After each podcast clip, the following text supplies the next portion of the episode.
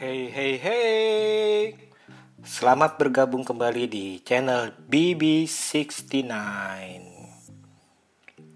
Pada kesempatan hari ini kita akan membahas sebuah serial terbaru dari Meksiko yang berjudul Control Z Season satu. Nah, sebelum kita melanjutkan review film serial ini, jangan lupa ya untuk follow channel B B enam puluh sembilan di Spotify, di Anchor, di Google Podcast, dan di channel YouTube kami. Selain itu, follow juga akun I G kami di et babibuntel enam puluh sembilan. Kembali ke serial ini. Serial mempunyai jumlah episode delapan ini, mempunyai genre thriller misteri. Serial ini diciptakan oleh Carlos Quintanilla dan dikembangkan oleh Lemon Studios untuk Netflix. Seperti judulnya saja, Control Z itu merupakan tindakan atau istilah yang dikenal di dunia perkomputeran, yakni Control plus tombol Z, yang digunakan sebagai tindakan undo. Dari judulnya saja kita bisa melihat nih kurang lebih isi serial itu seperti apa nih, yakni berhubungan dengan teknologi dan juga mengenai usaha atau tindakan untuk membatalkan tindakan sebelumnya dan menjadikan kembali normal seperti semula.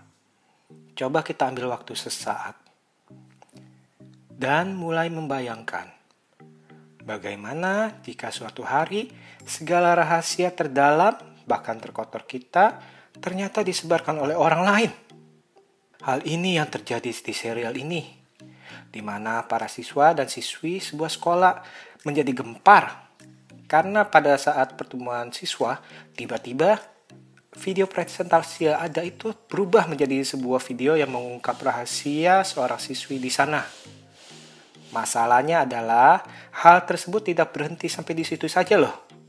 Namun ternyata video-video mengenai rahasia murid-murid lainnya pun mulai muncul satu persatu secara misterius tersebar. Maka kekacauan, terus rasa tidak percaya terhadap orang lain, rasa benci, rasa jijik, semuanya bercampur aduk menjadi satu. Dan terutama adalah rasa penasaran untuk mengungkap nih siapa sebenarnya pelaku. Dan motivasi mereka itu sebenarnya apa? Serial ini cukup menarik dan tiap episode ini benar-benar membuat saya penasaran untuk mengikutinya terus. Dan ada beberapa hal nih yang menarik yang dapat diambil dan menjadi perhatian saya. Nomor satu, teknologi mengikat manusia. Di awal episode pertama kita diperlihatkan betapa melekatnya gadget pada kehidupan anak muda saat ini nih. Mereka seolah tidak dapat melepaskannya, walaupun hanya sebentar saja. Kalau kita lihat nih, ada yang memakai untuk selfie, atau foto, atau mengupdate media sosial, uh, chatting, terus habis itu merekam video, atau hal-hal lainnya. Dari sini seolah kita dibawa untuk melihat bahwa seringkali sudah tidak ada lagi sedikit rahasia pun yang mereka sembunyikan dari gadget mereka tuh. Mereka seolah mempercayakan segala aspek kehidupan mereka itu kepada gadget mereka, bahkan rahasia terkotor mereka sekalipun. Karena sepertinya mereka atau bahkan kita sendiri nih berpikir bahwa rahasia kita itu aman dalam gadget kita. Entah apakah kita sebagai pemilik gadget itu terlalu polos atau sangat mempercayai bahwa gadget kita ini adalah safety box yang maha aman.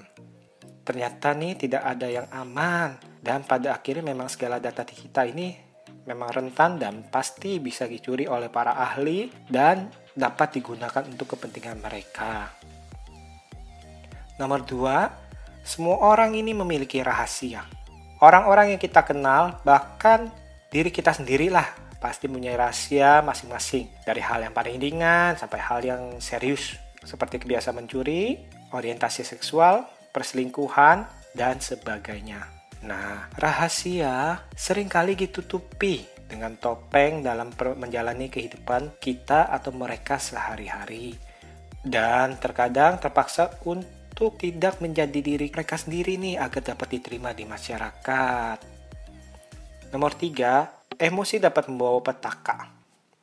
Pada serial ini diperlihatkan bahwa emosi dapat membuat manusia-manusia tidak berpikir panjang, apalagi kalau sudah melibatkan ego dan kehormatan, dan melakukan hal-hal yang akan disesali di masa depan adalah konsekuensi daripada bila emosi terlalu menggebu-gebu. Memang mudah mengatakannya, namun, memang sebagai manusia harus bisa mengendalikan emosi dengan menyeimbangkannya bersama logika dan pikiran. Karena seperti yang tadi saya bilang itu nih, seringkali konsekuensi akibat dibutakan oleh emosi bisa menjadi rentetan-rentetan tragedi yang tidak kita terpikirkan dahulu nih. Nah, jadi harus jaga emosi mulai dari sekarang ya. Nomor empat, teman sejati itu sulit ditemukan. Di dunia sangat mudah mempunyai teman yang menerima kita bila kita adalah orang kaya dan sempurna di mata mereka. Namun bila ada rahasia atau kekurangan kita yang terungkap, maka barulah terlihat seperti apa teman kita sebenarnya. Apakah mereka bisa menerima kita apa adanya atau sebaliknya? Di dalam film ini digambarkan dengan gamblang sekali bahwa para siswa bisa tiba-tiba berubah menjadi seratus delapan puluh derajat loh, berbeda secara drastis. Misalkan dari orang yang populer di mana banyak yang ingin bersama dengan dirinya, tiba-tiba berubah seratus delapan puluh derajat menjadi orang yang dikucilkan, di mana tidak ada yang mau menyapa hanya karena ada borok yang diungkapkan. Dari sahabat dekat sekarang menjadi seolah tidak kenal. Itu bisa terjadi juga. Karena apa? Karena mereka tidak mau menerima orang tersebut apa adanya. Nomor lima, bullying. Nah, ini banyak nih, banyak sekali nih sekarang ini nih film yang memasukkan tema bullying juga nih. Nah, di film ini juga diangkat mengenai bullying nih. Menurut saya yang cukup membuat geram nih, karena banyak tindakan yang cukup keterlaluan sih. Jadi tindakan mereka nih, pembulinya ini terhadap sang korban ini seringkali tidak berperi kemanusiaan, baik itu secara fisikal maupun secara mental gitu kan ya. Dan ironisnya itu, para siswa lain mungkin merasa itu lucu atau merasa itu biasa aja. Dan tidak jarang pula nih orang-orang dewasa menganggap hal itu normal untuk usia mereka. Mereka dianggap, ah udahlah, mereka emang umur-umur segitu emang lagi lagi hot-hotnya membuli, lagi ya itu kan cuma bercandaan, ah itu udah biasa lah. Itu mah nggak nggak sampai mukul kan, cuma omongan doang. Namun dampaknya itu bener-bener bisa mengacaukan kehidupan daripada korbannya. Oke, mengikuti serial ini benar-benar seru sih kalau menurut saya. Karena kita dibawa ke dalam kehidupan anak-anak sekolah yang mungkin saja merupakan gambaran nyata saat ini nih. Dari seks bebas, obat-obatan, bullying, dan lain-lainnya. Memang secara jujur kita tidak dapat pungkiri mungkin sudah ada di dalam remaja saat ini. Dari segi misteri, serial ini punya misteri yang tidak terlalu menjelimet. Namun cukup baik kalau menurut saya ya. Masih cukup enak dinikmati. Karena apa? Karena perlahan-lahan kita dibawa dan dibukakan siapa sebenarnya sang hacker nih dan apa yang sebenarnya menjadi motivasi dia. Kekurangan dari film ini yang terbesar adalah, kalau bagi saya adalah pertanyaan, kenapa tidak dilipatkan polisi di dalamnya aja sih? Kalau udah memang udah seribet ini, tapi yang namanya naskah itu keputusan daripada mereka. Dari para pemainnya, menurut saya sih sangat cocok dengan karakter yang mereka bawakan nih. Dan untuk para karakter yang ada, masing-masing mempunyai daya tarik sendiri untuk diikuti. Dan tentunya semua karakter mempunyai peran dan pengaruh mereka dalam pembangunan cerita. Nah, untuk episode puncak dari musim pertama ini cukup keren dan bikin gregetan menurut saya. Oh iya, uh, serial ini dibanding-bandingkan dengan serial Elite dan Riverdale loh. Tapi saya sendiri sih belum menonton kedua film itu, jadi saya nggak tahu. Tapi nggak apa-apa, film ini cukup nikmat kok bagi saya. Dan film ini ternyata menunggu respon dari penonton nih. Bila mendapat respon dan rating yang baik, maka musim kedua akan dapat tayang dan diperkirakan akan beredar di musim panas dua ribu dua puluh satu bila tidak ada hambatan akibat pandemik ataupun uh, akibat rating tersebut loh. Oke, okay, overall film ini cukup seru dan dapat ditonton secara maraton nih selama satu hari seperti yang saya lakukan. Untuk penilaian overall nih, saya memberikan nilai delapan per sepuluh. Oke, okay, see you.